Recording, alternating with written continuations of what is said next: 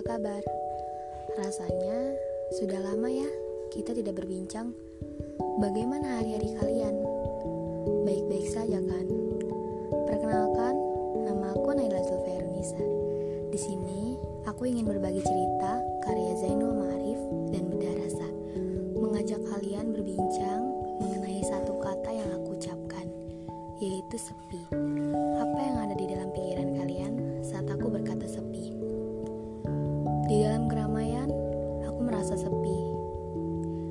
Jawaban kamu. Kau tangani hatiku dan kau tuliskan namamu, kau tulis namamu. Demikian pula lirik lagu Sepenggal Kosong karya Dewa 19. Ada kesunyian di dalam keramaian, ada keramaian di dalam kesunyian.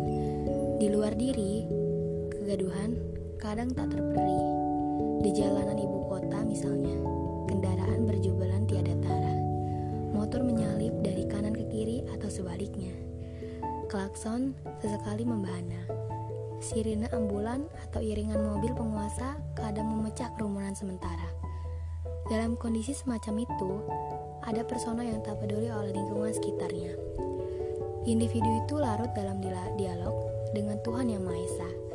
Satu-satunya rekan yang siap mendengarkan apa saja.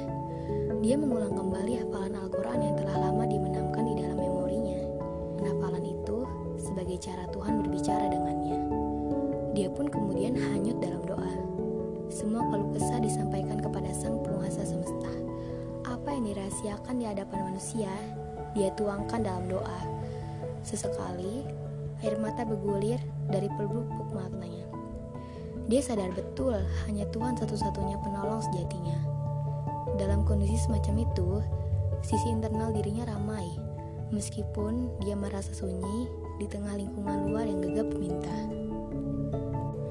Merasa sepi di dalam keramaian sudah hal biasa. Senyum yang ada di bibir bisa jadi bukan makna sebenarnya dari senyuman nanti. Dunia memang penuh keramaian, namun ada yang datang malah kesepian. Andai hati bisa bicara, dia akan berkata kalau dunia ini seperti luar angkasa yang sepi. Sepi hati di atas keramaian dunia datang bukan karena kesedihan. Dia muncul disebabkan rasa penat akan kehidupan, penat akan pembersalahan, letih oleh keadaan. Bukan putus asa, ini hanya kesunyian sementara akan ada obat di balik satu penyakit. Sepi dan sunyi hati hanya bisa disembuh oleh obat hati. Perhatian, ya hanya perhatianlah obatnya. Sepi hati tak akan membunuh. Sunyi hati